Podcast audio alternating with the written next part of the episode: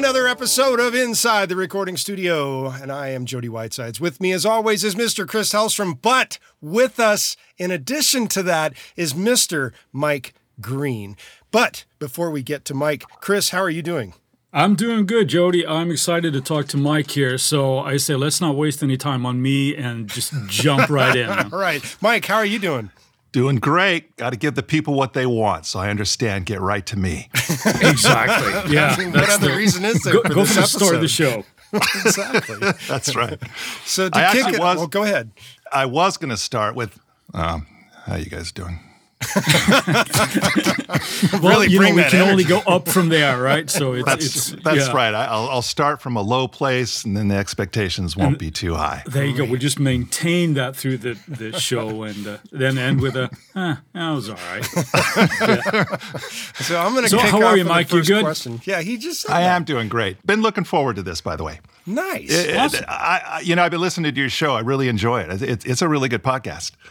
Well, I think the comment that we heard that we want to turn into like a phrase for the show is, it's kind of fun. Yeah, but I wasn't quite that excited the way I said it. It was more, it's kind of fun. There you go. Yeah, exactly. You need to have the proper delivery. Yeah. That's right. Otherwise, people get the wrong idea. That's right. Context. Yeah. We don't want that. So. No. Like we usually start with guests here, Mike, maybe you can tell us a little bit about yourself, because obviously Jody and I know who you are and what you do, but for people that are unaware of what Mike Green does, please fill us in.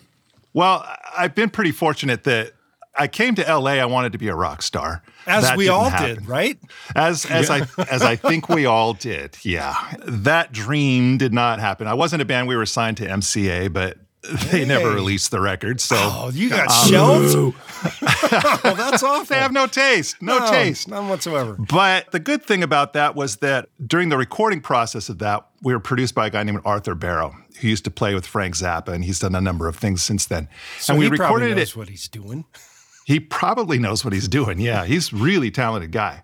But we recorded at his studio for the pre-production, and he had a Fostex B-16 tape recorder. And for those of you that don't know, that's an actual 16-track tape reel-to-reel machine. Right. I don't want to say exactly how old I am, but I am old enough that you worked on 16-track tape. That I've worked on 16-track tape. I mean, this was a half-inch format. It was basically a budget tape machine that you could get if you couldn't afford a reel-to-reel 2-inch tape machine. So I learned what he did, and I saw, I could actually afford to make a small studio like this. So I did. My band was dropped, or the band I was playing in was dropped. It was a 3-piece band.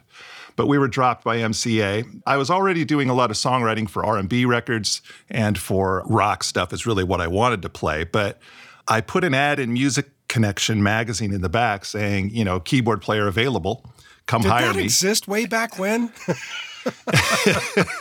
Well, this was when it was written on stone tablets. Oh, okay. But yeah, it was there. So I would get people calling up, and what they really wanted to do was use my studio. And I kind of then started advertising, I can do your production start to finish. You're a singer, come on in here, I'll do everything for you. So I started doing a lot of demos. Some of the demos we got lucky with. And then I wound up producing records, mostly hip hop. Those are the ones that wound up being successful. So I was doing a lot of real music, and then I got a couple of opportunities to do music for TV, starting with a Hot Wheels commercial. It was basically I was in a poker game, a weekly poker game, just a bunch of friends. One of the other guys in the poker game was a director. He was doing a Hot Wheels commercial. He didn't like the guys who normally did the music for their Mattel commercials. Nice. He said, hey, you play rock music, right? Can you do some music for this commercial? And it's like, yeah, that sounds like fun. You didn't do this by winning a poker hand? No, it wasn't a bet. It was, but that would have been cool. It's like the big showdown. He puts up $300 to the table. That's his stakes, and my stakes are if you lose, you have to hire me. See, that's how I did it. That would have been the better way to do it. But no, I got lucky with no commitment, actually. So the commercial wound up doing really well. It won some awards. Sweet. So he became like the director that they started wanting to go to from Mattel, starting with Hot Wheels then, but he also got Barbie commercials. And then I got a lot of gigs from that as well. And then producers or other directors would be hiring me too, and then they would be working on some other project, a TV show or a pilot or promos or trailers or whatever. And I like to compare it to like an STD. I just basically went from one person to another. And, you know, I had a decent career doing TV then as well. In fact, in many ways, I mean, it was a modest career, but it was successful enough. It was more satisfying than in the record career. Most of the stuff I was doing in records was hip hop, so I kind of phased that out and focused just on TV. But then there's a forum, VI Control, where there were some people talking about, they were coding some instruments for Kontakt. And the language that they use for instruments in Kontakt is called KSP, Kontakt Scripting Protocol or something. I don't know what the P stands for. They were doing this stuff, and I'm looking at what they're doing, and I'm realizing I understand the logic of what this computer coding is. Because before I came to LA, I was a math student. I've been playing in bands and stuff since I was a kid, but you know, I went to college for math and, you know, a small town in Northern California in Eureka before I came to LA. And I had a couple of computer classes back then, so I understood how this computer coding worked and stuff as I was looking at it. I didn't know what all the commands were. Uh-huh. Quick question. You mentioned you were in a three-piece band signed to a label. Yeah. Were you some sort of like Rush knockoff or something because of the math and the prog rock and all that, or is it something else? No. Oh, just no, straight up rock. This is in the 80s, and it was new wave. This was the closest band I can think of to compare us to would have been Frankie Goes to Hollywood. It was not the vibe I would have got from you at all. No, it was, you know, I played in a lot of bands. I mean, you know, we were all unsigned, but I'm a keyboard player. I also play guitars, but keyboard's what everybody wants me for. When you're a keyboard player, everybody wants you. So, you know, it's like I could get into bands. I was playing in a heavy metal band. I was playing in in some rootsy bands. It was, you know, it's just different stuff. I was here for a few years. I mean, I've been here consistently since then. Anyway, math. So, going back. God's subject, math. So I saw that I could do this, so I thought it would be kind of fun. In my TV scoring, most of the stuff that I get tends to be song-oriented, because ultimately I'm a songwriter. I'm less of a, you know, quote-unquote composer as I am a songwriter. That's why I do so many commercials or theme songs or stuff like that. I never get hired to do like scoring a primetime drama or something like that. I've never had one of those. But since I do so many songs, literally hundreds of them that have been commercials or TV shows and stuff, a lot of times the singers come in and I'd like to work really fast where we get the song down while the energy's up, while the song is really in our heads rather than in tweak mode. Because in my opinion, tweak mode is where you're kind of lost the energy of the song. Yeah. So when it comes to harmonies and backgrounds and stuff, the real harmonies, we sing those while they're here. But a lot of times the singer will say, oh, should we put down some oohs and ahs in the B section or in the chorus or something like that? And I'm a guy who doesn't do useless takes generally. If I don't think it's going to work, I don't even record it. I make the decisions as we're going. So you hit the delete key right after a take is done, if it's there or not, right? Yeah. Well, not necessarily the delete key. I just don't hit the record key if I don't think an idea is going to make it to the final song. You're talking about the idea as a 10. Because for me, I actually will hit the delete key if a take is useless. I won't even keep it. Well, you know what? I will do that, yes. Because, I mean, it's probably the same for you, but in the mix phase of this, I don't want to look at 30 lead vocal tracks. Exactly. Yeah, I want to kind of know what's going on. Because the truth is, for me at least, when I'm listening to these tracks, there's not a whole lot of difference. And if I didn't take notes, which means always, because I never take notes. If I didn't take notes, I don't really even know why is this second track here? What was the reason for redoing that line? Because sometimes you can hear they were out of tune on a word or something. Those are obvious. But sometimes, you know, I'll be listening and I might tell the singer, oh, can you growl a little bit at the word see or something? Can you see me? And then instead of can you see me? You know, something like that I might ask for. But I don't necessarily know that when I'm listening. And then who knows which I think is better when we're all done. So I try and make the decisions as we're going, and I'll even try and make the comp lead vocal track as we're going, just so that it's going to be easier in the mix. But you're talking about deadline recording too, right? Yes. That's a little bit, that's like kind of how you have to work when you're really on deadlines. Yeah, it's. I'm not saying anybody else should work the way that I do. I think everybody has their own style. Sure. If I were writing songs just for the sake of writing songs right now, honestly, I would still work this same way, but I think it's only because it works for me. It's only the way that I prefer to work, which is really fast. Mm-hmm. I mean, my philosophy is I would rather write 10 songs in a week than one song in a week, because if I write one song, that song fundamentally is either good or it isn't. And I may spend a whole week or 2 weeks or whatever polishing that turd or whatever you want to say, not realizing that, you know, I really should have moved on to another song.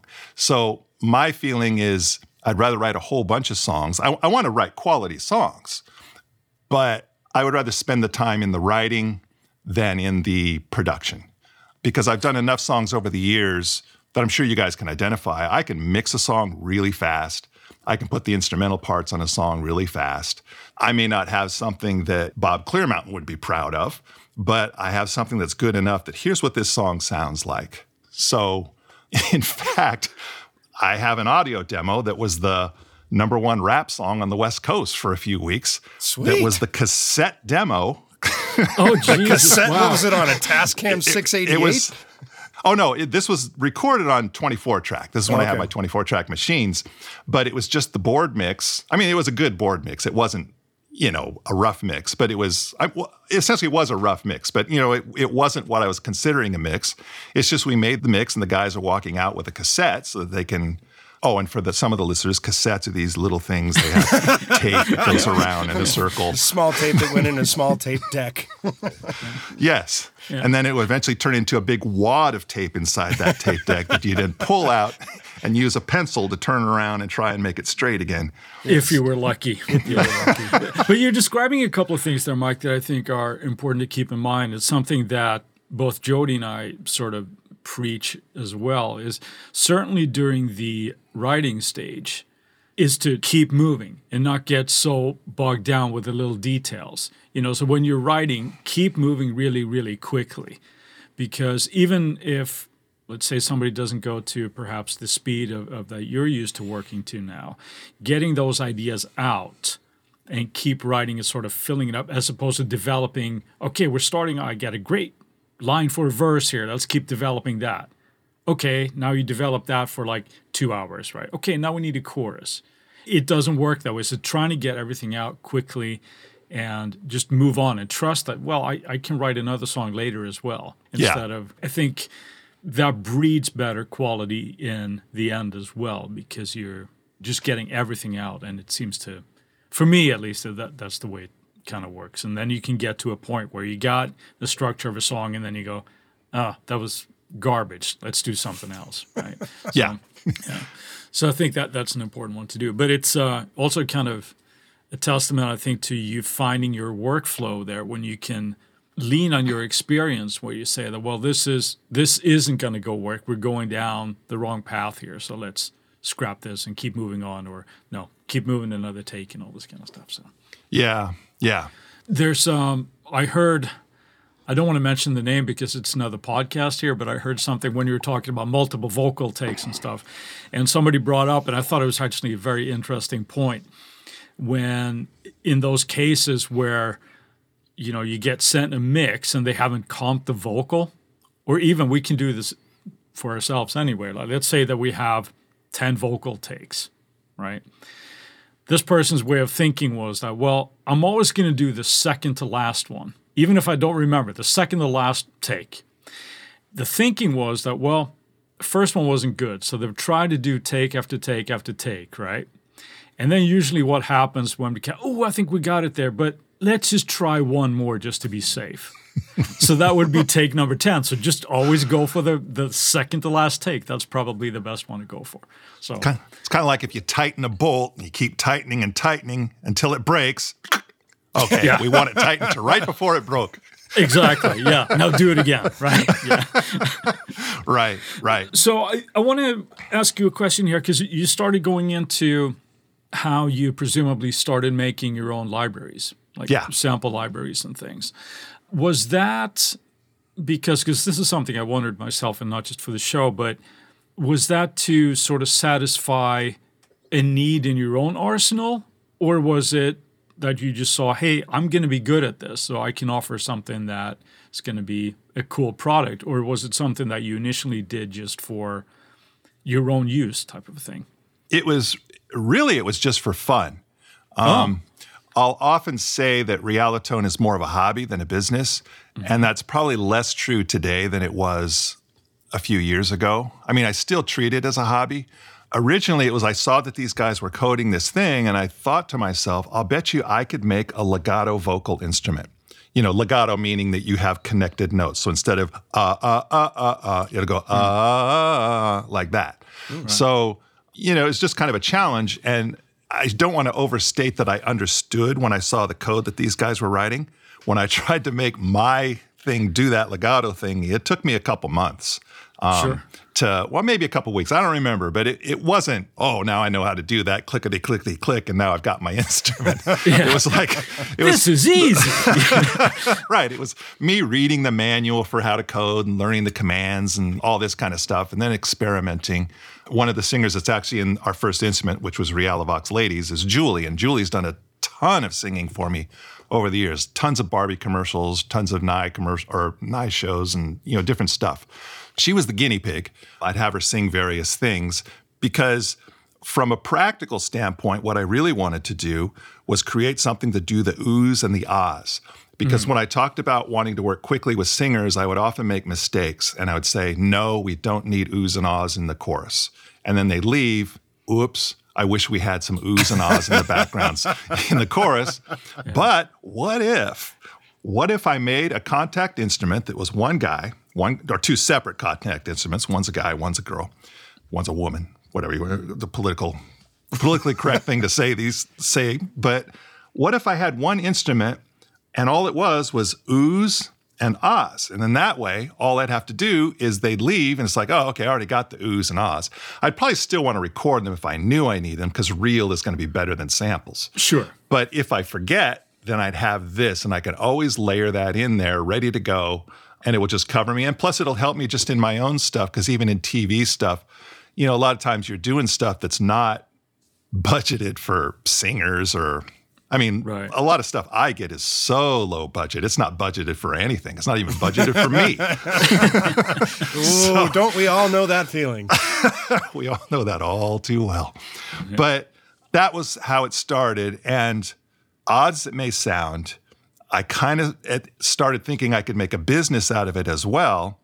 And one of the main motivations for making a business was so that I could have a booth at NAMM. Life goals. Life goals. And I have to say, that was a life goal for me. And we'd been thinking, as a friend of mine, we'd been thinking of things we could do, little businesses that we could make, that we could have the booth at NAMM. Like we had this little start-stop transport thing for sequencers that we came up with. We didn't make a prototype or anything. This is just a couple of guys sitting around being stupid.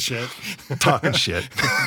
But we thought, you know, we could make these things, sell them for like $50 or $100, have a booth at NAMM, which is like, $5,000 for the smallest 10x10 booth.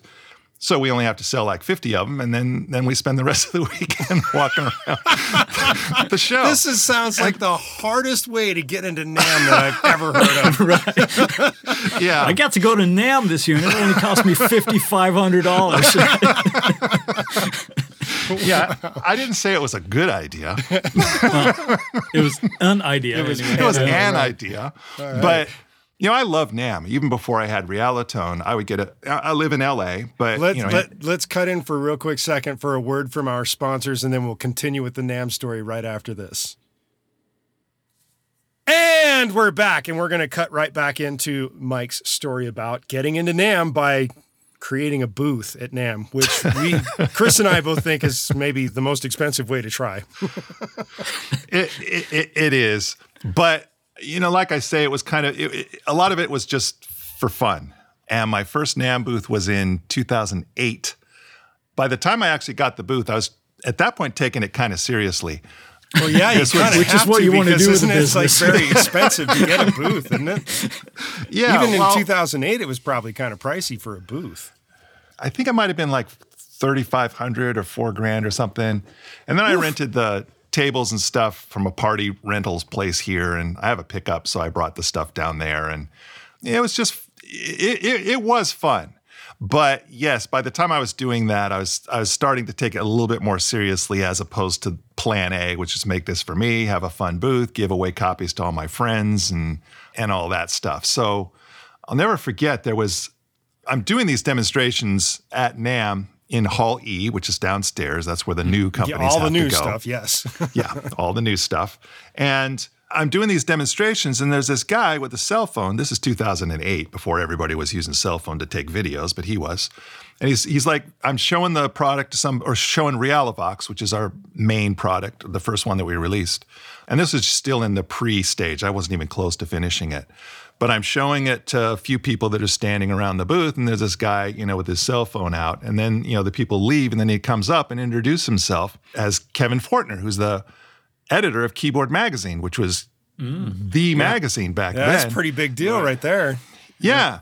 He said, wow, this is really great stuff. You should be pleased with yourself. Please let me know when you're close to release because we want to have a feature on this. And yeah, I literally, he walked away and I left the booth just to go outside to call my wife, nice. Shaking with how exciting that was to hear. I mean, it was really an emotional kind of thing. And then Nick Batt from Sonic State comes by and does a video of us. And it was just a rush.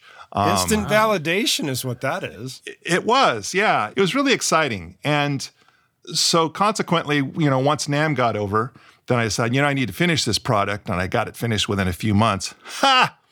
No. We didn't finally release Realivox till about 5 years later. Because, so how many months is that? What's the math? I don't remember 60. Whether it was 2012 or 2013 when we finally released. But the thing about it is that this really was and still is largely a hobby because I was doing composing at the time, and that's where my money was being made. And the truth is, sample libraries, unless you get to a status of Spitfire or some of these larger companies, it's not a high-profit business. In fact, when we first released Realivox, I think we sold, and I think this was either 2012 or maybe early 2013. Mind you, I'd been at 5 NAMM shows. This had been discussed on forums. I had a mailing list. I sent out an email list when it was finally released. And the first week, I think we sold around 5 copies and maybe 20 or so in the first month. So it's not, and this isn't, like I said, there was marketing, guerrilla marketing, just me, but I'd worked hard on this. And that was a little disappointing for what I expected, but even then I knew that it wasn't going to be 100 copies in the first week. Right. Maybe I hoped for 100 in the first month. I don't know, but I know now that's not realistic for a new company. Not to get too far ahead of myself, now that I'm a more established company, I have a much larger mailing list. I have access to more things than I used to. So 100 would be a disaster. Release now. Right. But I knew that I'm not going to get rich on this. So I need to still focus on doing bad TV. Oprah and all that junk that I was doing because that's what was paying the mortgage. That's what paid off this studio. Are you still in the same spot? I'm still in the same spot. Okay. Yep. Chris has never been there. And obviously probably a vast majority of our listeners have never been there, but I obviously have because I did some work for you. And let's just say fine work you did. Thank you, sir. This space is in like a nondescript looking, what kind of building is it? Because it was kind of hard for me to find, but once I got there and I walked inside, it's ginormous by Hollywood standards in my mind. It's huge. It's a legit recording studio, even though it's a private recording studio. Right. I built it mostly I mean, the building itself is 3,000 square feet, and then I have a 1,000 square foot garage in the back that we built, but that's mostly just for my cars. But right. But it's a 2-room studio. You were in Studio B, I'm here in Studio A. Right. And I built it mostly because I was producing records and doing commercials. But when I was producing records, you know, you get a producer's fee, which is usually like $3,000 or something like that. But the studio also gets paid. So if I own the studio and I'm producing a song, I get paid twice. So that's why we built it. And little side fact, well, this is going to sound like I'm name dropping, but I did a bunch of work for David Bowie. And that's around the time before I built this place here. And he asked if I'd want to have him as a partner on this place. And yes, please. to this day, I told him no. And my wife is still kind of pissed at me. Oh, that's unfortunate. But I mean, look at this space. I've been there, and it's really, it's nondescript from the outside. You wouldn't know. Yeah. Yeah. And when you walk inside, it's like, holy cow, this place is huge. And most people that have big, big places like that don't tend to hold on to them for extremely long periods of time because they get expensive. So kudos to you for keeping that. Thank you. It's a little crazy that I do keep it because with COVID for the last 2 years, I'm the only guy that's been here. And it's a total waste of space or a total waste of a legit place that somebody else would probably like to have and be willing to pay me money for. Well, at this point now, it's probably worth a fortune, I would think. It's kind of insane. I don't know if it'd be tacky to talk numbers. No, but it doesn't matter. I'm flabbergasted because, like I said, the size of that space is big, and most people wouldn't have enough workflow, so to speak, to hold on to something that large. Yeah, well, TV was, I mean, low-budget TV, that's what I was doing, but it was very lucrative. And records, I still collect record royalties, but if you get a bad TV, I shouldn't say bad TV, nobody's trying to get a bad TV show. But like right now, I have a show that started airing last year. It's called Relative Justice, and it's one of those court shows. Nice. I don't know who's watching this, so I won't say... no, it's okay. I won't say what I would usually say if we were sitting around about the quality of this show. Right. But... Right. You know, it airs, and it airs twice a day, 5 days a week. Wow, so you can that's do the a lot math. Of airing. That's a lot of airing. So, you know, you do the math on that, well, that's pretty good money.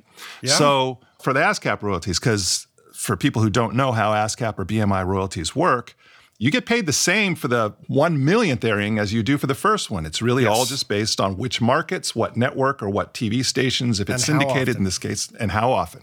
Right, and what time of day.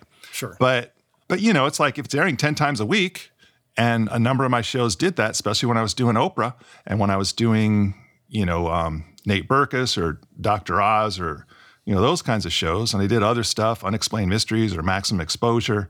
Sleeper Cell. Sleeper Cell was, all I had was the theme, and it only airs on Showtime. So I made decent money on that. But it wasn't like these... network type of every day. When you get a theme, that's where the big money is, because that's every time it airs every week. I know, it's just because I have a theme, but they are nice, and that's why I like doing themes, because I love doing themes too. It's great. Yeah, you do it once, and then you just keep collecting. Sleeper Cell was one of my favorite themes, but you know the show only went 2 seasons, and it was Showtime, so the royalties. I mean, that's the sad thing about this business.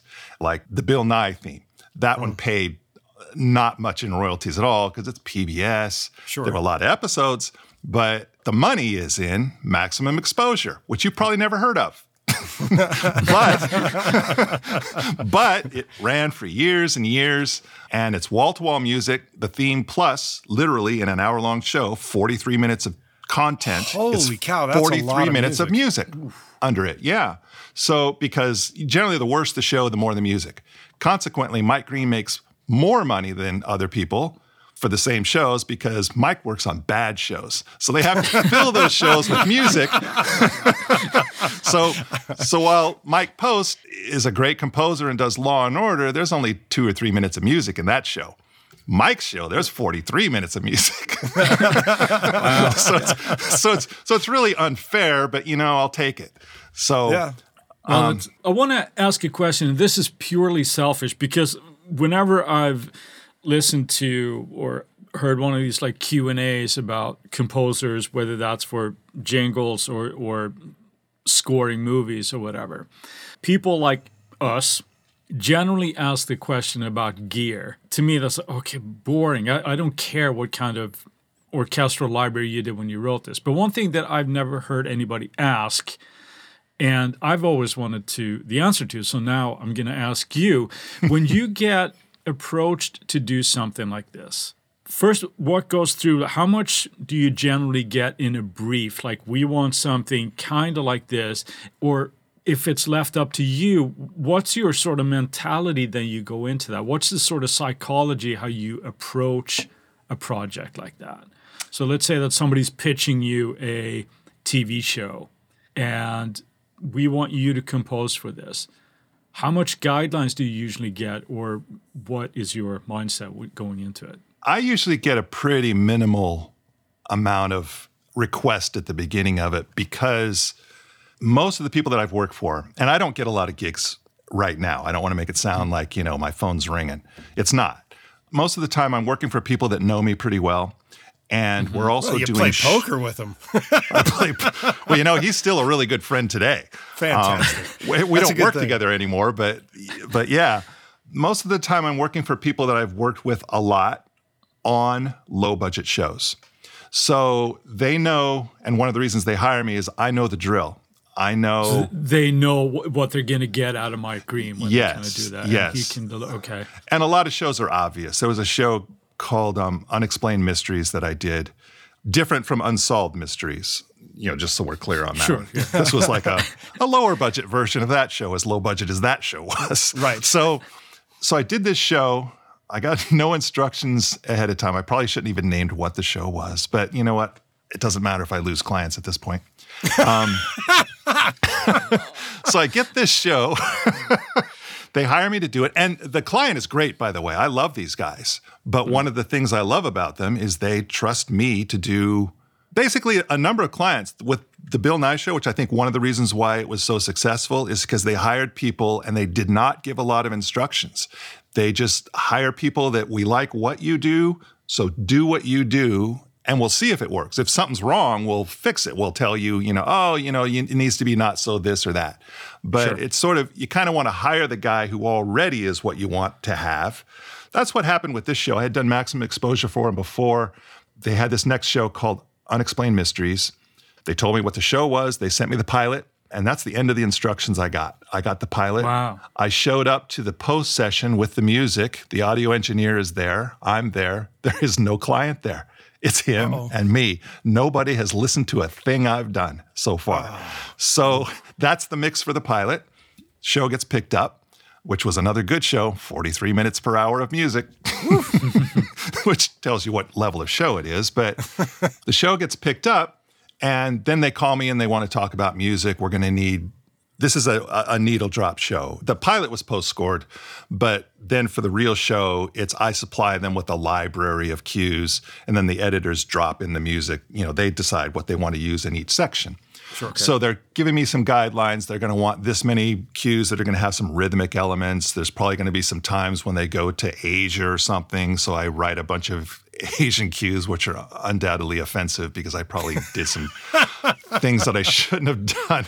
And I actually, you know what, I'm not just trying to make a politically correctness joke. Some of the stuff I probably did, you know, I should have spent a little bit more time finding out what the music really is. I mean, I just did a lot of very generic stereotypical things, but well, you went I'm with going like off on a Tommy, tangent. Tommy, who's the guitar player? Tommy, he did like tons of stuff, with the TV show. Tommy Tedesco. Sorry, the last name was escaping me. He was notorious for just, like, they'd ask for something, and if they said something Spanish, he would go from an E major chord and run the three fingers to the F major position and not actually change the root notes, and it would give him that mysterious, and then they'd say, oh, we want it to be this, and he would do the exact same thing with a different chord, and they would love it. So is it, like, politically correct? No, but whatever. Right? Well, I do the same thing, that same E to F trick. It's, keeping the E root. It's just, there you go. Okay. Nice and dark, frigid. Right, right? Yeah. We just went south of the border. That's right. Here we are. So you mentioned something else interesting about not being given a lot of direction, and then they come back to you and they're asking for something. And I know from talking to a lot of artists that many will get actually offended if what they turned in isn't considered right. You're kind of like, it sounds like under the mindset of like, well, I'll just go back to the drawing board and do it again and that kind of thing. So when you're told something like this, do you get offended? I'm going to postulate that you're going to say no. Is that correct? Usually not. Yeah. Okay. Yeah. I've done a number of things where there are some exceptions, but for the most part, if the client thinks that it's not right, it probably isn't. Right. Because they know their show better than I do. And I may think that something is the most brilliant piece of music ever. A few years ago, I did an update for a court show. I did an update for their theme song. And in this update, the existing music they had was terrible. They thought it was terrible because it's very cheesy sounding, it sounds like little TV music. I think which show this is. Well, it actually describes a bunch of them, but it does. I do this thing, and it's this big epic orchestral thing that I did because they wanted this show to be important. They want, it's court. They're making tough decisions here. It's, it's a daytime TV court show, but they wanted to make it an important kind of thing.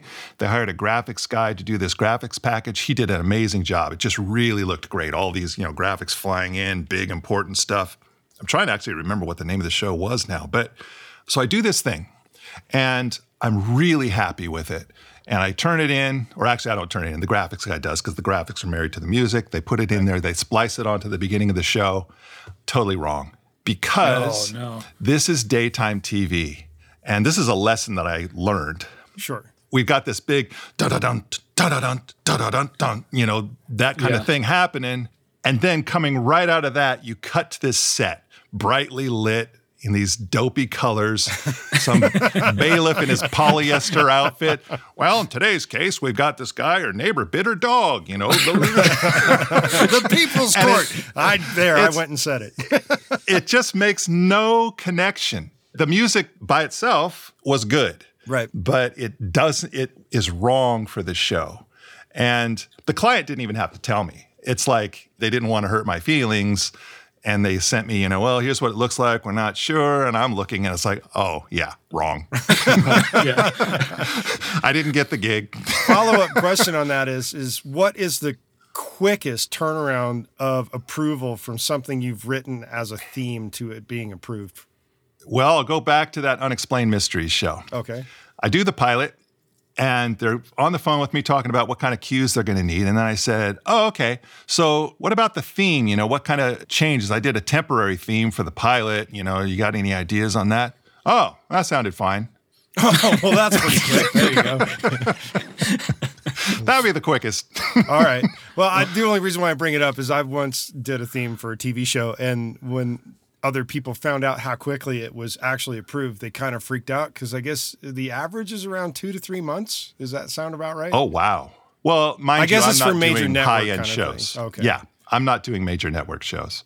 So, even like the Sleeper Cell theme, I've done some shows that did take a little time. Sleeper Cell was a week or so, I guess. It kind of depends on, where you say it started, the approval process. But it's not like all my shows are the same in terms of how the process works. Sure.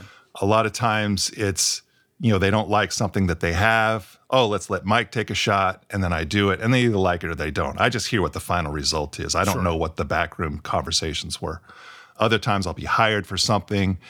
And most of the time, since my shows tend to be on the lower end of the budget spectrum, you know, as I'm turning in theme ideas, I'm also giving them other stuff. I remember a show once where what I've found is you can get sign-off easier if you give people alternate versions. Sure. Not alternate versions meaning different mixes, but actually different songs. Right. Mm. It's like, you know, you want to do a theme song. Here's this theme song here. It's kind of rocky this way. Here's another one with a totally different melody. Here's one that's EDM. You might do that. Mm.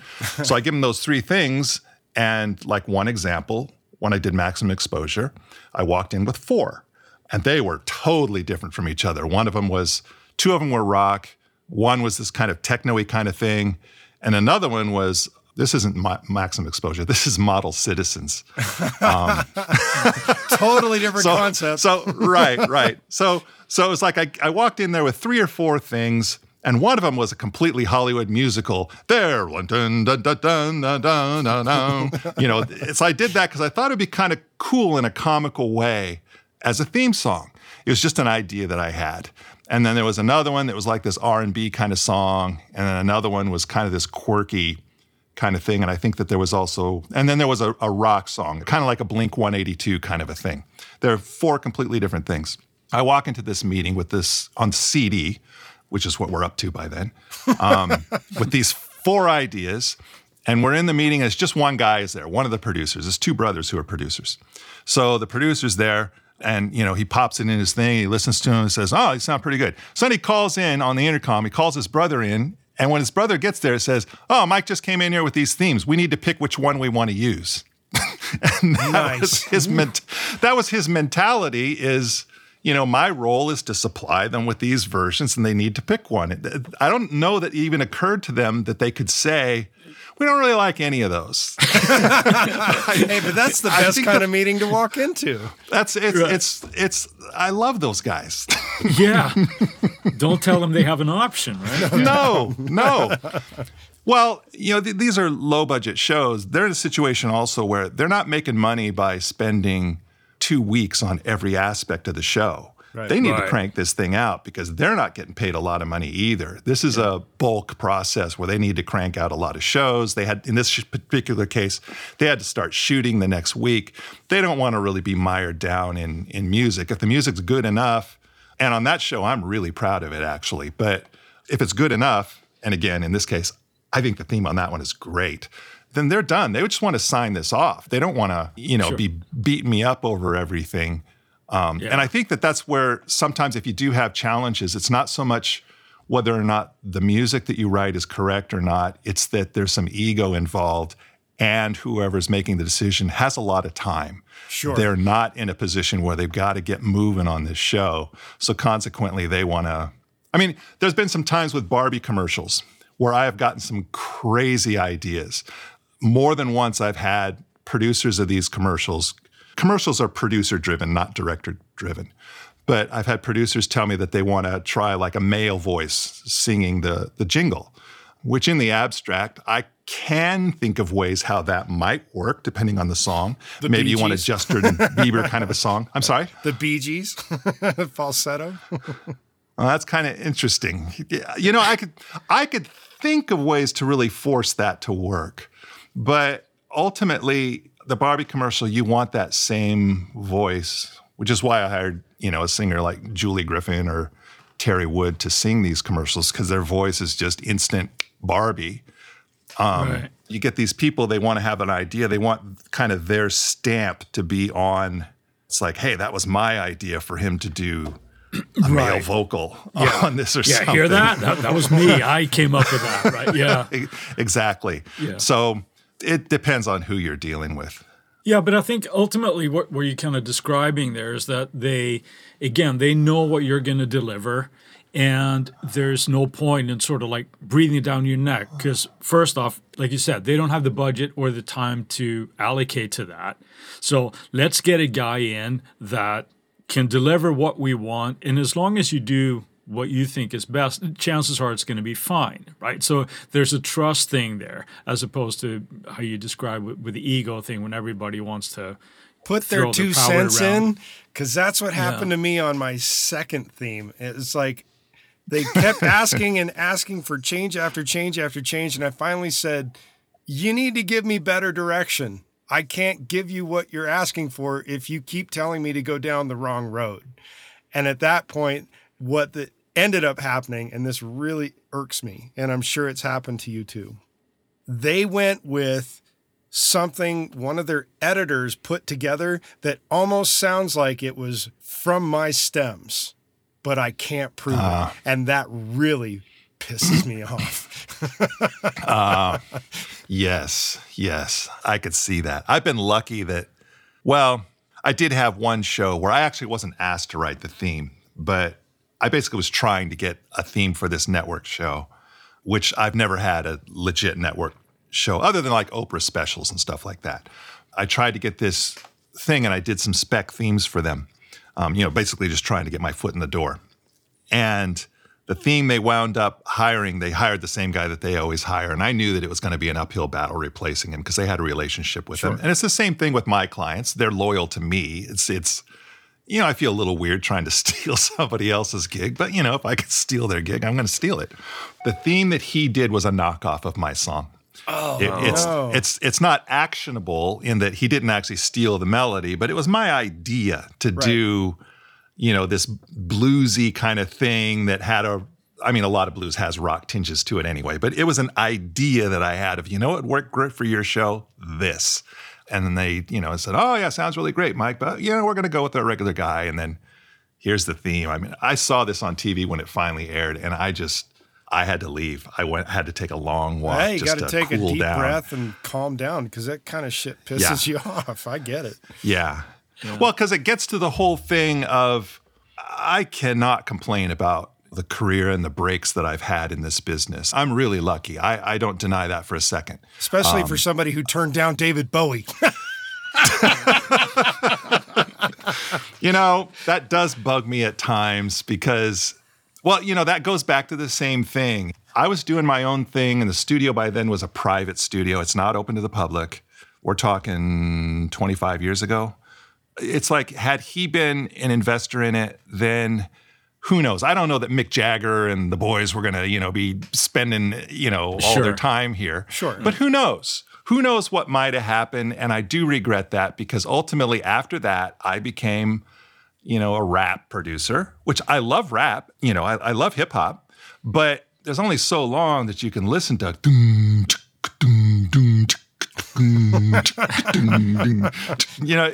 I wished that I could have been a rock producer.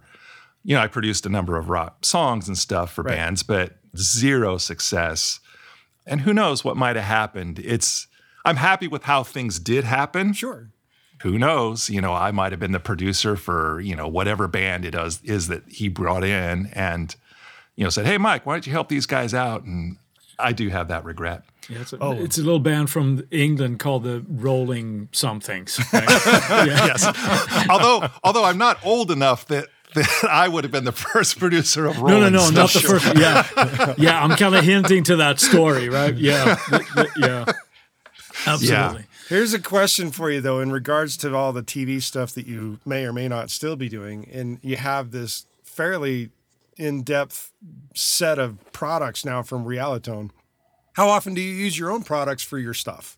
Mostly. Okay. I made a product called Realidrums, which that's the only drum thing that I use, and I don't want to sound like I'm trying to be a salesman here. Mm-hmm. Superior Drummer, which is what most people use, is great. I have zero criticisms of it. Except for my, and it's not a criticism, it's just here's how I work. I come from the days where we had like the Alesis DM Pro. And the way that worked is it had a bank of kick drums, it had a bank of snare drums, no round robins, no dynamics, nothing like that. You just went through the thing, turned the knob, this kick drum, that kick drum, that kick drum, that kick drum. Oh, I like that one. Okay, now I'm going to choose the snare drum. Oh, I like that one. So there's my kick and snare. I'm ready to go. I'm done. And that's what I tried to make Realidrums. It's not deep. I mean, there's round robins, there's dynamics, but it's not 50 round robins with 30 dynamics. It's a much more limited set. You don't have the full mic mixes. I've done the mixing for you. I give you four mix options. And again, I'm not trying to sell this to anybody, but for certain people that like to work the way that I do, which is where we don't want to spend more than a few minutes picking drum sounds. We want to get on to just make the beat and let's go. Let's write this song. Right. Let's put together an arrangement of it. It's how I work. So probably more than anything, I use that particular instrument. It seems like if I was going to put that much effort into creating an instrument, not only for other people, that I would want to build something that I would tend to use. And you mentioned something about doing Asian music, and I'm assuming that you may have done an Asian module. I don't know the catalog perfectly to know that, but do you not use anything other than Realidrums, or is that pretty much it? Why would you go through all that effort to create all that stuff and then not use it? For drums, that's the only one that I use. Right. And again, I'm not trying to sound like a salesman, but one of the reasons is when you make these instruments, you know these instruments. Right. Like Realidrums, I don't have to read the manual. I don't have to poke around to figure out, how would I make this sound more rock? How would I make it do this or that? I already know it. So can you just give us that, like the Matrix, where you can just plug it into our brains and then we don't have to know the manual too? Well, the reason is because you make the instrument. Of course, yeah. And when you make the instrument, then you know everything that you put into it. And you also know where the weaknesses are. So I know what Realidrums can't do. Mm-hmm. And I know, like, there's another instrument that we did called Realibanjo. That was the second instrument I ever made, and that one was supposed to just be a freebie, and it really was just for fun because I tried to learn to play banjo, and banjo is harder to learn than I thought. Especially with the finger picking patterns are just ridiculous. Yeah, it's easy to go ding ding ding ding ding ding. You know, that's not hard, but you know, it's like that was just beyond me. And with my guitar playing, I'm not a finger picker anyway. I'm a flat pick player. Okay. And keyboards is my main instrument, not guitar. So I thought, I'll just sample this banjo that I had bought at NAMM. Did you get it from Daring? Yes, I did. Nice. So I'll sample this banjo that I had, and then I can just make the patterns myself. And I'll give away the copies to my friends because it takes no time to record a banjo and sample it because the notes don't ring out very long. Like if you wanted to record a bass library, that's harder than you may think because a note on a bass goes doom and keeps going for 30, 50, however many seconds before it finally shuts off. You have to decide, well, when do I want to shut it off? Do I really want to sample the whole thing? Whereas banjo goes ding, ding, ding, and it's done. So you can sample the whole banjo in a couple hours, which is what I did. I did the whole thing in an afternoon. I get this thing sampled and mapped out to the keyboard, and I say, okay, now I'm going to play Beverly Hillbillies. So I start putting my hand on the keyboard, and I realize I don't know what a banjo plays. I know what they sound like. I know what I want to hear, but I don't know where my fingers should go. So I thought what I need to do is look up how do you play the banjo. And since I was already learning scripting, and I'm doing this again as a hobby just to see, I wonder if I can do this. That's the start of most of my instruments. I wonder if I could do this. Mm-hmm. I built in a pattern player so that it actually automatically plays the parts for you. So all you have to do, you can play the notes manually, or in the upper section, there's this green key section, and you just play a chord. If you hold down a G major, it will play a G major roll. And then you move to a C, and it will play it in C, or E minor, or whatever. It will do suspended, major, minor, and then dominant seven and minor sevens. And then you probably have, a key switcher for the different finger-picking patterns? Yes. Yeah. Right now there's 12 different patterns. And then... now I'm not so sure I want to release this for free, but but now it's useful at least. Right. But then, since it's banjo, wouldn't it be kind of fun if while he's playing these patterns, I have a little graphic on the screen of a cartoon hillbilly stomping his foot and moving his fingers on a banjo as he's playing. So now you definitely can't give it away for free because that animation shit costs a lot of money. Well, I just found a stock picture and I did the animation myself. Gotcha. I mean, I spent way too much time on this, but I did it. And then I decided he needed to have a dog, Buford the dog. So Buford comes walking out and then he sits down and starts wagging his tail and nodding his head as our hillbilly is playing these parts. And that's our best seller. Wow. Nicely done. Good for you. That's because so many people don't want to learn to play banjo. They just say, oh, I'll just buy that thing. It'll do it for me. That's true. That's true. Plus, it's cheap. Oh, so, there you go. That's the other factor is like, you know, you release Realivox Ladies, you know, it's $300. Mm-hmm. So that's a harder sell than Realibanjo for $59 on sale right now for $39. But, you know, it's as like in the time of recording this podcast, yes. People. Yes. As of the time of recording this podcast. Right. Yeah. Send me an email. I'll give you a coupon for the $20 off. So we're real flexible. I'm not trying to sound like a salesman again. Sure. It's really, people send me emails for all sorts of things and we just say, sure, whatever you want. You know, it's like this all you can afford or whatever. But that product was just a product that I did for fun, but I wind up using banjo on more songs than I normally would, not because they need banjo, but because if you need like some song where you need a little extra ticky-ticky kind of thing, mm-hmm. It's kind of cool to have banjo in there because it's not going to sound like everybody else's song. And I don't necessarily make it so you can even hear that it's banjo. It's just like, even if it's an EDM song, it's a layer. Right, if you've got all these other synth layers playing, and then there's also a little banjo going, you know, going along there. There's the new secret for all you EDM producers. Realitone banjo. Yeah, guaranteed hit. All you got to do is put it in there and sue us if I'm lying. Yeah, but then you also have some other... not so, let's say, esoteric instruments, but a little bit more traditional. Because I've been fortunate enough to mess around with Nightfall, your latest offering. Ah, yeah. And I love that thing. And I'm trying not to gush and try to be all fanboy here. But that is a really, really cool application of more of a sound design thing, I would say, like, but centered around an orchestra. So for really like cinematic stuff, what made you come up with that instrument, and how did you go about creating that? Because I imagine that there's a lot of layering, not just in the way that the instrument works, but how it has to sort of seamlessly blend and all this kind of stuff. Yeah. Without giving away company secrets here, right? But yeah. There's not a lot of secrets to give away. A lot of my instruments are brute force instruments. Wow. They're you know, it's just that we spent the time doing this. That's what a lot of it is. Like Realivox Ladies, no one's done anything like that. And it's not because they can't figure out what I did. It's just nobody else wants to spend the time recording that many women, that many articulations, or Realivox Blue, which is a singer with a word builder where you can type in letters and she'll sing the words. Ooh. It's not magic. It's just we recorded 40,000 samples, something like that, in order to make it all work. Yeah, it's just brute force. It pays off for me, and again, I love it. But Nightfall is a little different in that it's based on Sunset Strings, because we had released Sunset Strings a few years ago. Which, enjoy that one as well. Yeah. Thank you. That one was largely a library. The libraries that I make take a ton of time.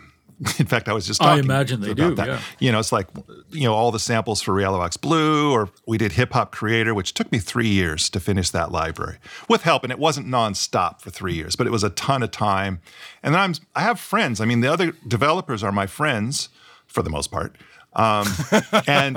And they're releasing these orchestral libraries and they're selling them for lots of money. And, you know, it's like I'm thinking, well, you know what? I want to do a strings library where all I do is I go into the studio, we record some strings. It's expensive to record, but we just record them. You do it in a few days, edit the samples, put them on the keyboard, done. Sell it here. Everybody wants to buy it, $300. Give me your money. And there are at least, say, 500 people out there that will buy a strings library no matter how bad it is. That core group of people that, you know, they have unlimited funds to do this, professional composers or, you know, serious hobbyists. So I'll get return on my investment. I'm just going to do this. And that's what we did with Sunset Strings, except, of course, we went far further than what the original plan was. And it took way more than the 1 or 2 months that I wanted to do. It took about 2 years, maybe a year and a half. I can't remember exactly. But because, you know, it's the same two-layer system. And Sunset Strings also has attacks and releases. Right. And we spent, it's like the recording process and stuff. It was pretty intense because we really wanted the right session. We were going to record it in Europe. No offense to our friends elsewhere in the world, but, you know, we realized LA to record it. It was advantageous. We recorded it at United Recording, which used to be Ocean Way on Sunset. And that's why it's called Sunset Strings. Oh, okay. So we made that library, and although Realibanjo is our best-selling library in terms of quantity sold, Sunset Strings is our biggest-selling library in terms of total dollars sold. Right. It was just an unbelievable hit when we released it. 2021, 54% of Realitone's income was Sunset Strings. I mean, it's basically more than everything else combined for the year. Mm. Mind you, it was new, but still, it's just been really big for us. So we wanted to release some extra sounds for Sunset Strings that we were going to give people for free. Sunset Strings customers, it's like, thank you for your support. Here's some free sounds. Right. That's Nightfall. Okay. We were going to do like 4 patches. But yeah, it turned into something bigger. Something much bigger than that. It turned into something much bigger. And part of the blame for this is that, you know, I have a couple of guys working for me, Jaden and Vincent, and they are more serious composers than I am. I mean, they're legit, really talented guys. I'm a rock and roll guy. I'm a pop guy. They're real composer guys, and they have a better understanding than I do for what the composer market wants. Most of the ideas for sounds and stuff, it was them. And, you know, they're coming up with these ideas, and we're doing them, and it's like, wow, these are cool ideas. I like this. This isn't me leading. This is mostly them leading. You know, I'm leading the coding part, and oh, we could make this work, and you know what, I could make the mod wheel do this and that, and, you know, all these kinds of things. That's my end of the thing, but conceptually and knowing, you know, what it is that we can do, that's on them. And it's been really interesting because Nightfall is not an instrument that I would have ever released. It's not my thing. When I say not my thing, I don't mean it's not something I like. I just mean it's not where my strength normally lies. I'm 100% it's not your go-to in your workflow and what you write. Yeah. In my workflow, it would be if I did those kinds of shows. Mm. And I'll probably fit it in somewhere and some things just because I know where all the little elements are. And knowing the library is a lot of why I use things. I just know where they are. Sure. But it's more a matter of these guys know better that here's where the composer market lives. And from a business standpoint, it's interesting because one thing that I learned with Hip Hop Creator, which is, it's like $100, $150. I don't remember what we sell it for, but that has obviously a mass appeal. It's a huge market that would be interested in Hip Hop Creator, in theory. Sunset Strings and Nightfall are really a composer's product. So that's a much, much narrower field. However, the Hip Hop Creator market is enormous, but it's enormous in a crowd of people that don't want to spend any money on libraries. You know, to them, $10 or $20 for a sample pack, they'll think about that. Right. But $99 or $149 for a full instrument, that's not good. The vast majority of people that buy Hip Hop Creator are over 50. Really? Wow. Yes. Huh. With my Facebook ads, we can look up that information, and it's, you know, more than half are over 50. Hip Hop Creator, you know, you've got a larger potential audience, but a harder sell. Sunset Strings and Nightfall, you have a smaller potential audience, but it's an easy audience. Right. And I don't mean easy in an insulting way. I just mean easy in that they say, oh, that sounds really cool. $100 or $150 or whatever, you know, Sunset Strings is, it's like, I'll just buy it. I mean, I got a gig that's paying me $3,000, so why am I going to argue over a $299 string library? Right.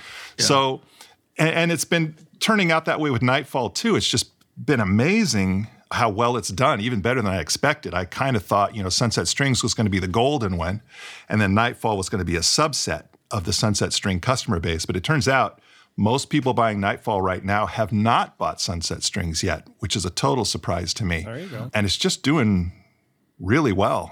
This business I have had, Nightfall is our 11th release. We don't release a lot of stuff, and they're all just things that I think, would it be fun to try this next? You know, that's what all our releases are.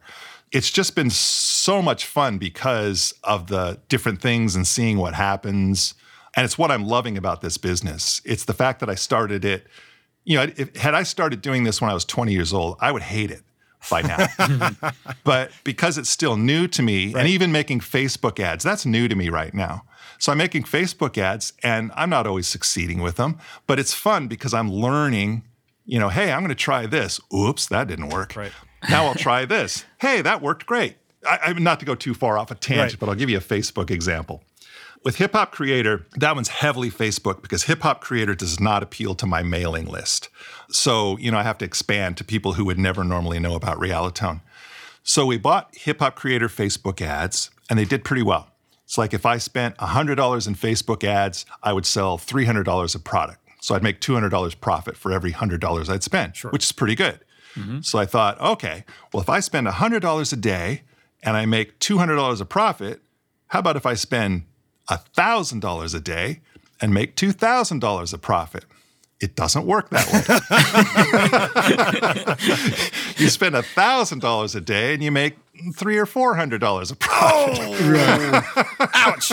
Yeah, it's sort of, there's a lot of things about Facebook advertising that you learn about the sweet spots, the size of your market, right, exhausting your market, all these little things. The point being, I'm enjoying that. I was not happy to find out that I couldn't just scale my ads and, whatever profit you're making, just right, spend $1 million a day and I'll make $2 million of profit. Right. So here's a tech question for you in regards to Sunset Strings and obviously now Nightfall, since they use the same original sampling. What sample rate are you recording at when you record those? We recorded those either at 96 or 192. I don't remember. And the final result is at 48. Right. The library itself is 48. But I'm kind of conflicted on that because I've read a number of things, as I'm sure you guys have, mm-hmm, about whether it's better to record at a higher rate and then downsample at the end, or is it better to just record at the lower rate at the beginning? And I don't really know the answer to that question. But to answer what you asked me, we recorded, I think, at 96. Okay. So here's the reason why I bring that up. 96K and 24 or 32 bit.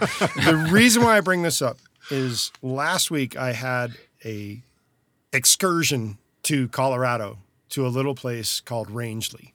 And there is a recording studio there called The Tank, which is an old steel water tower from the Rio Grande. And somebody has put a shipping container next to it for the control room, and then they have the big tank that you can record in, and the reverb in there is enormous, and it's like 20 seconds long, and it was a lot of fun to go and experiment and record there. But I used Nightfall on this track where I went and recorded the guitar parts in this water silo. I was just kind of curious because we recorded all the guitar parts and I exported the track, and I haven't done all the final mixing or exports of everything yet from Nightfall and all that. But I recorded all the guitar tracks that I recorded in that place at 192. And I was just kind of curious because it's usually if you're going to upsample something, it doesn't help. But at the same time, because I was recording the guitar parts at that level, it would be kind of fun if it was possible to play them back at that level. I just don't know.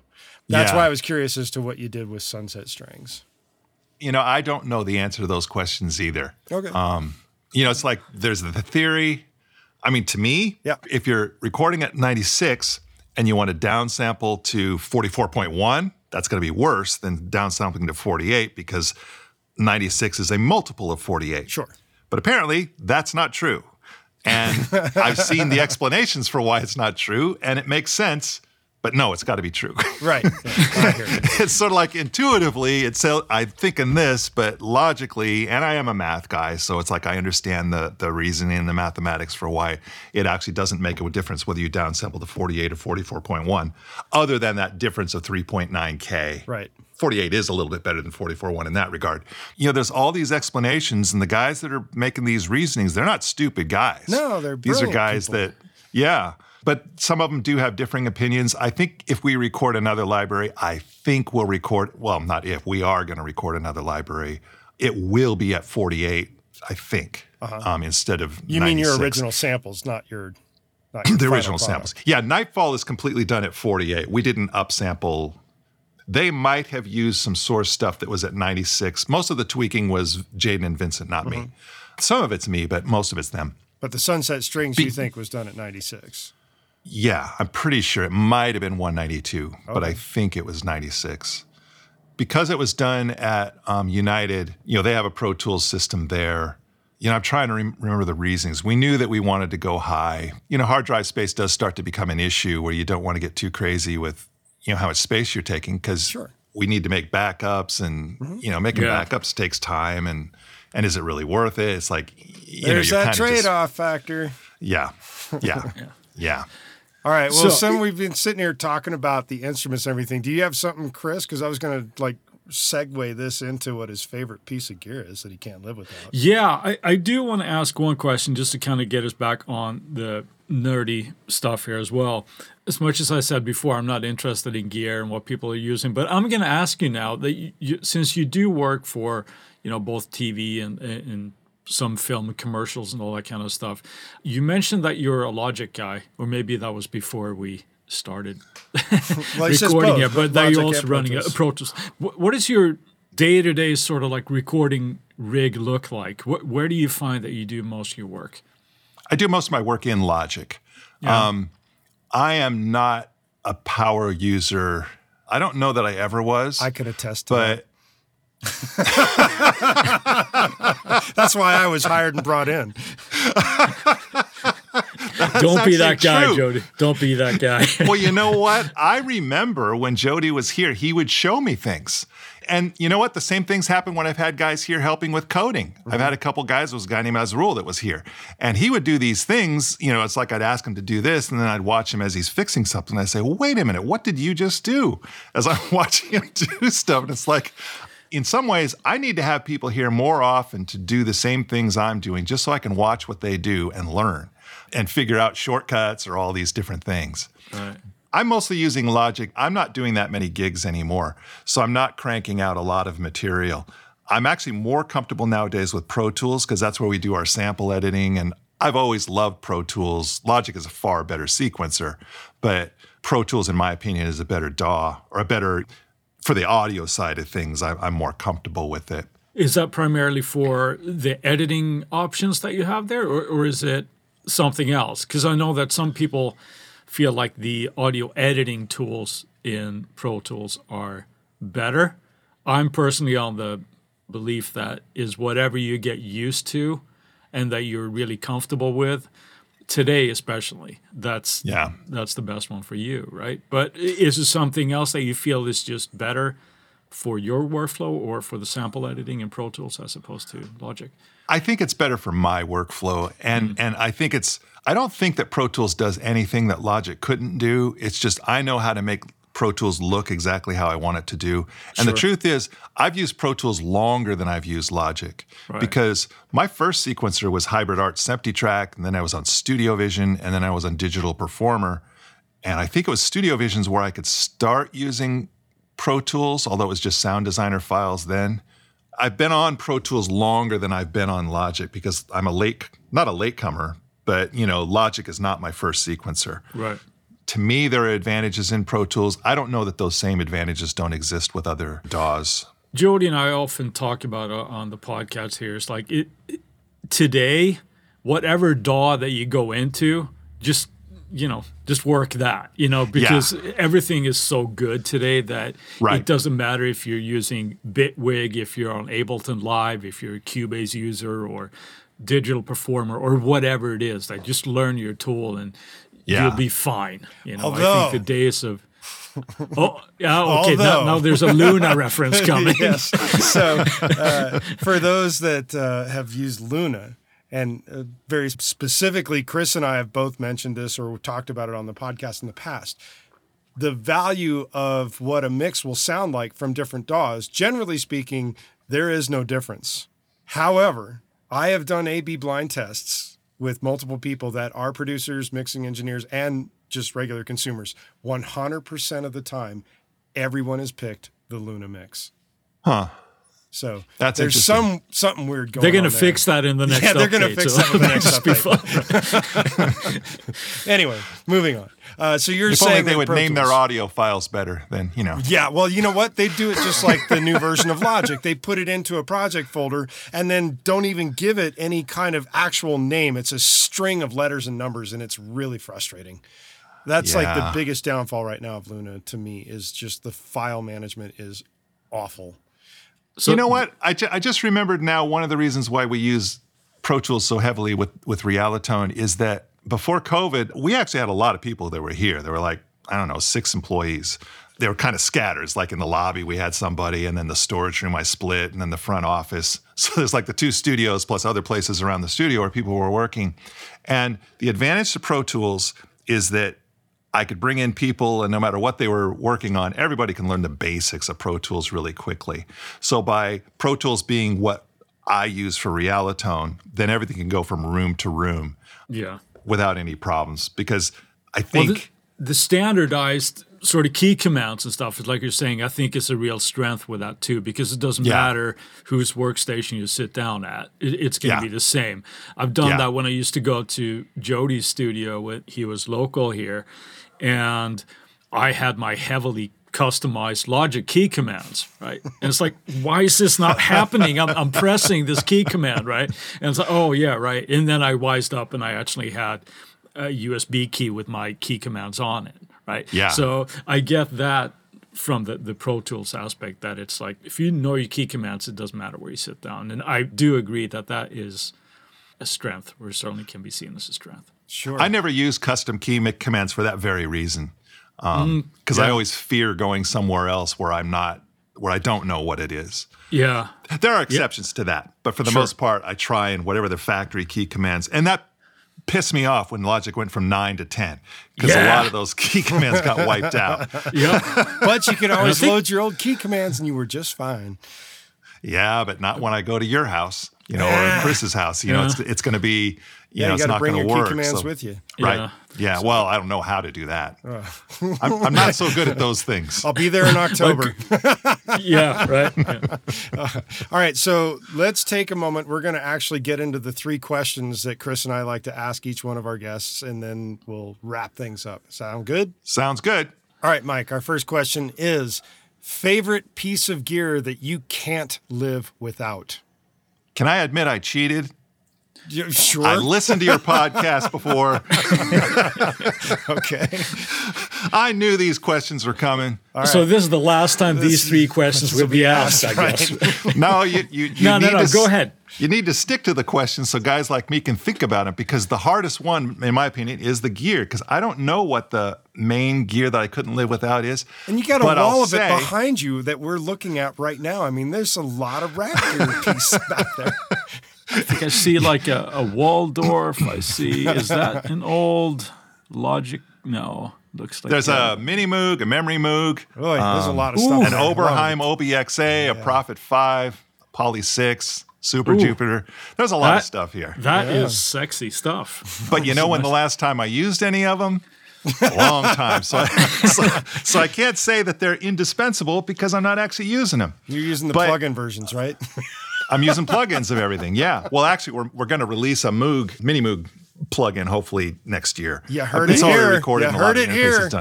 You heard it here. The thing that I decided, having cheated and knowing this question is coming. Okay. The thing that is indispensable to me is this room and these speakers. Oh. And it's not because this room is amazing, although the room is a good room in terms of tuning and stuff. And the speakers, they're Yuri 813s. They're really big. They're also old. They're not the best. They're not ATCs. They're not, they're good speakers. But the thing about it is I know these speakers. Right. I listen to music. I've been listening to mixes on these speakers since 1992 when we built this studio. So it's like I know the speakers so well that I can mix an instant. I don't even use near fields here anymore. There are no near fields in this room. You just mix on the big speakers. I mix only on the big speakers. Mm. Mind you, I'm not getting paid to do mixes where people are wanting full-on, here's a perfect mix. Right. I'm mixing stuff that, is getting sent as final mixes to TV shows or things like that. Right. But if I were doing records, then, I might want to send it to a real mixer. I know the room. I know the things. So I know when something's too bassy. I know when something's too trebly. I know when there's too much mid-room mud or, things like that going on. So this harks back to our very first episode. Know your gear. Yes. Yeah. Yes. Well, I'm sorry to interrupt you there, Mike, but it is such an important thing that when we're talking about mixing, or it is knowing our environment and how, you can't adjust or fix things that you can't hear. Yeah. So if you don't know that you have a giant 10 dB node at like 150, you're going to struggle to get your mixes to translate. Yeah. So I think that's a beautiful thing. And we had another guest, Adam Mosley, who also said, you know, one of his pieces of gear that he picked was his barefoot speakers. And now, again, just kind of knows them. And it's like, once you have that, then, well, half your battle's done, isn't it, really? Because you can trust what you hear. So I think that's a good one. Except for I know these Yuris so well that there's not a point in having better speakers. Sure. That's a very arrogant thing to say, but... No, it's a very real thing to say. It's like, right. Yeah. For me, I actually kind of made a switch, and we've mentioned this on the podcast before, because I was on Genelec speakers for a very long time. I still have them. They're still sitting right here. I use them now more as a reference check, but I don't use them on my day-to-day because I switched over to KRKs. I made the switch, even though I'd been on Genelecs for a very long time. So I still have them, but I'm with you on that, in that switching speakers after a very long time is like going to a whole new universe. Yeah. Although in your case, you know, you're doing real mixes. If I were doing critical mixes, then I would be tempted to look into nicer speakers. But I'm not. Well, the truth is, I don't even edit samples here. we have somebody people else for that sort of thing. Right, yeah. I guess. But I'm listening to final product, but even with that, you know, I've got the Vincent and Jaden and those guys who they're listening more critically than I am. I'm more of, wow, that sounds great. I have backup ears. I only need stuff to be close enough. Deviate a little bit because of something you said, that when you deliver for TV, am I correct in thinking that you don't necessarily have control of the end product because they might tweak things a little bit before broadcast and that kind of thing? Or do you find that generally the mix that you deliver is what actually goes out? I send out a mix. I don't send stems even on the shows I do. I could probably count on one hand the number of times I've sent stems for a TV show. I've also had times where I've called up a client and said, you know, I haven't heard back whether or not you know, like the last version of the, you know, theme or whatever that I sent you. Maybe not theme, but for commercials and stuff. Sure. It's just, oh, we already printed it. Well, that's the words you want to hear. That's the phrase that's golden. Yeah, except for what I sent them was an MP3. Oh, no, you're joking. Yeah. And it's sort of, and MP3s that I send, I mean, now, you know, after I fell for this a few times, now I try and send them at a higher rate. But I'd send MP3s at low rate, so they emailed easy. Right. You know, at 293 or 283. I don't remember what the rate is, but... You know, now I try and do 320 or sometimes higher when I send MP3s, just in case, because it's more than once that they'll just roll with, you know, TV is even higher end TV is not a, there are some that they get mixed on stages. Sleeper Cell was one of those, you know, where they're mixed in these big theaters and professional engineers and all that other kind of stuff. But commercials and a lot of lower budget TV, it's done in home studio kind of environments. That's exactly the Kimmel Show. I mean, the guy that mixes that, he's in a box room, and it was kind of surprising to see the room that he was in. Yeah. But, you know, they're doing it live. They're doing it quick and dirty, and that's how they do it, and it gets done. But, wow. Well, they got to do 5 of those a week. Yeah. So his job isn't, you know, okay, let's rack up the union hours on this. Sure. Right. Yeah. All right. Next question. Biggest lesson that you have learned? Again, I cheated. That's okay. I have the one thing I decided to go with here. I'm not sure it's the biggest lesson I've learned, but it's something that I think could be valuable, is to not believe all advice that you get. Because I came up in this business wanting to be a rock star, wanting to produce rock records, wanting to get my songs placed onto real records and stuff, and then wanting to get good TV shows. I've always wanted to keep rising, no matter where you are. I'm really happy with my career. But wherever you are, you always want to get higher. Of course. So back in the days, there would be LA Songwriter Showcase, or there'd be Film Music Network, or all these different events that would be happening around Los Angeles. Honeypot. Or up and coming. I'm sorry? Honeypot was one of them. You know, that one I didn't know. Oh, okay. I wish I had, because I love going to all these events. It was just kind of fun because you're hanging out with other producers, other composers, other songwriters, whatever it would be. And a lot of these events, there would be people there from the industry, the people that you're trying to pitch to, who would be giving advice. They'd be telling stories about what they've done and this and that. A lot of advice that they've given is, in my opinion, not good. because their goal is different than my goal. Their goal is to make their life easy. Mm. My goal is to get my music on your record label or on your TV show. One time where there was this A&R guy, I'm not going to name him, mostly because I don't remember what his name was.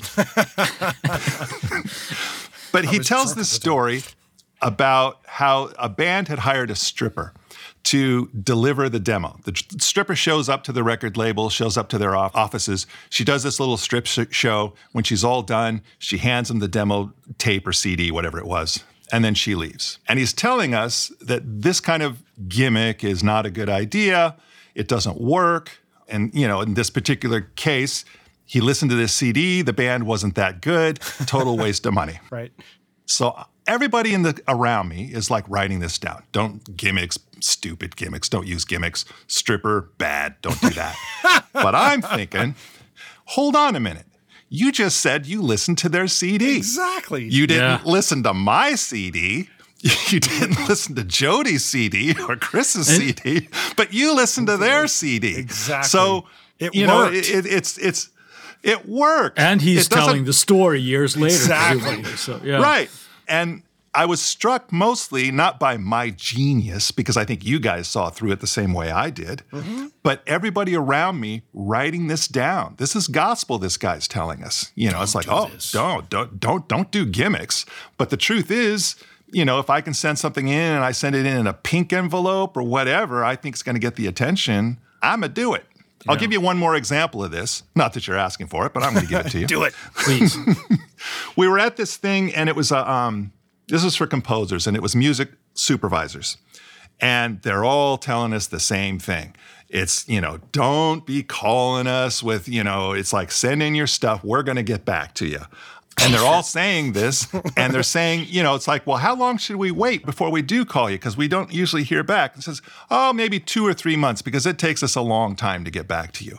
And there's not really a punchline to this story, but it's, no, don't wait 2 or 3 months to call them back. You send the stuff in, and I'm going to call in within a few days, hey, did you get the thing? Even if it's to talk to the receptionist to ask that question. Sure. You want to be in their heads. It's kind of realizing that the gatekeepers do not have the same goal that I have. Exactly.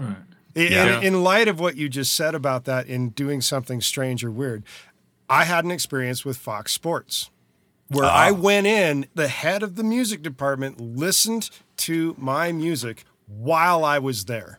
And the question came out is, does this sound right to you? And that came right on the heels of another question that said, where did you record this? And of course I said, I recorded it in a studio. And I said, no, it does not sound right. What had happened was his speakers were wired out of phase. So I recognized the fact that that was the case. So we went behind his stereo setup in his office, and I rewired the speakers so that they were correctly wired. You want to flip both so you can be sure that they're in phase. Exactly. Flip the phase right back to the other side. So I make double sure that they're now wired properly. He plays it again, and he's like, oh my God, this stuff sounds great. Let's do a deal. But I wonder how many people sent or sat in that office with music that did not get the gig because they didn't know and he didn't know. Yeah. Because that blows my mind.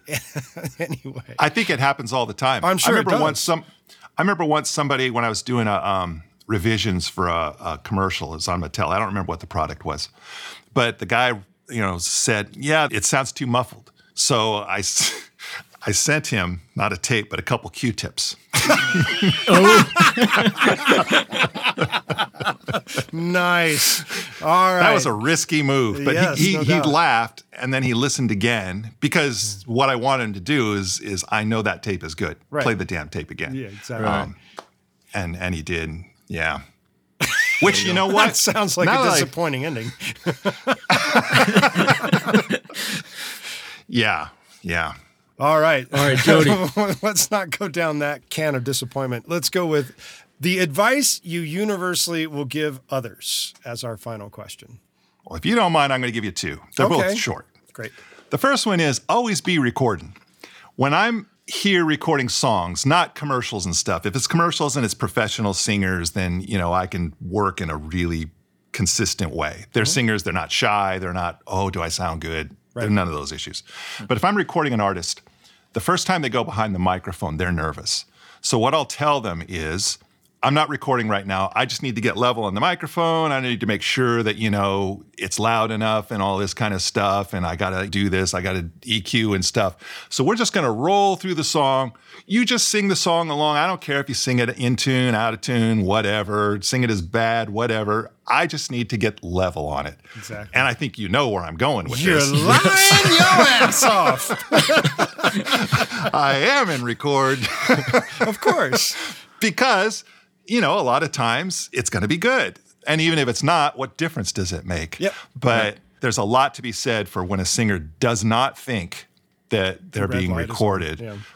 So, but another thing that I'll go with that has to do again with, it's along the same lines as the gatekeepers are not necessarily your friends. And that is persistence has paid off in that going back, the first song that I ever had a gold record with was a song that we wrote, went on a Vanessa Williams album, on her first album.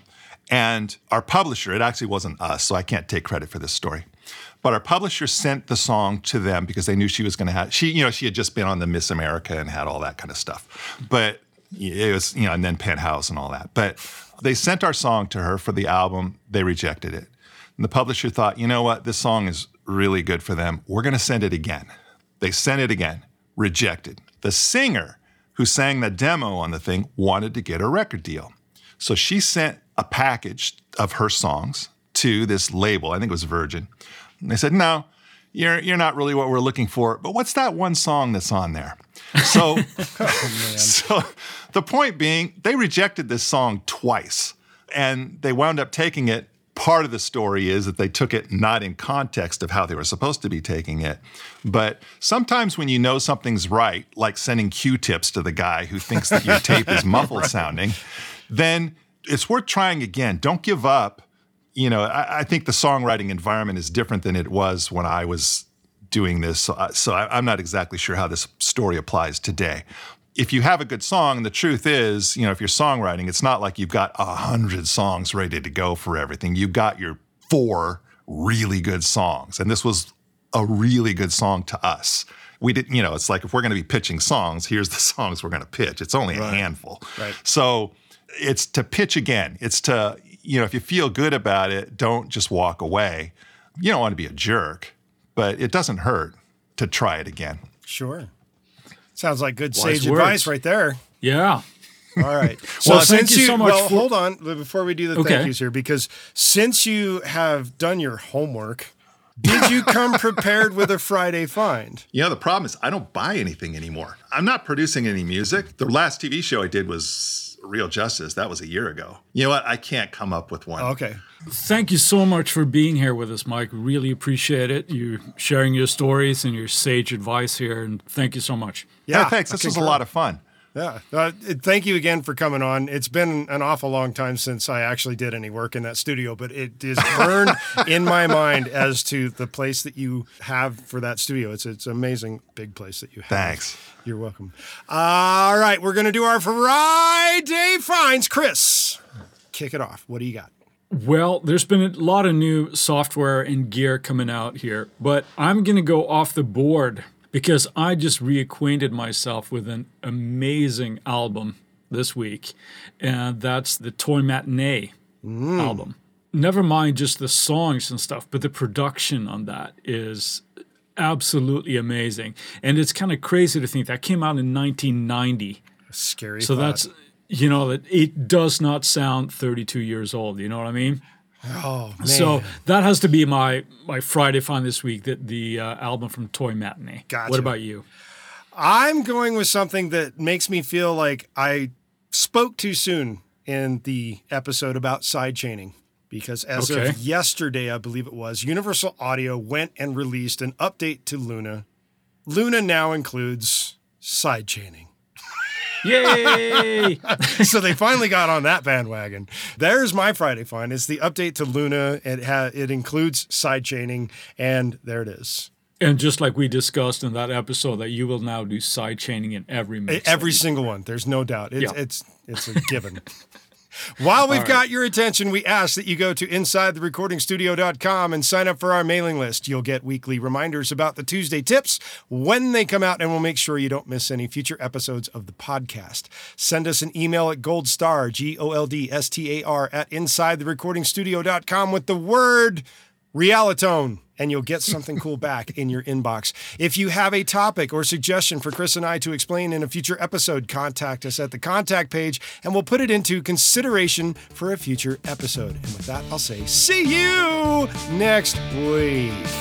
Thanks for listening, everybody. I'll talk to you later, guys.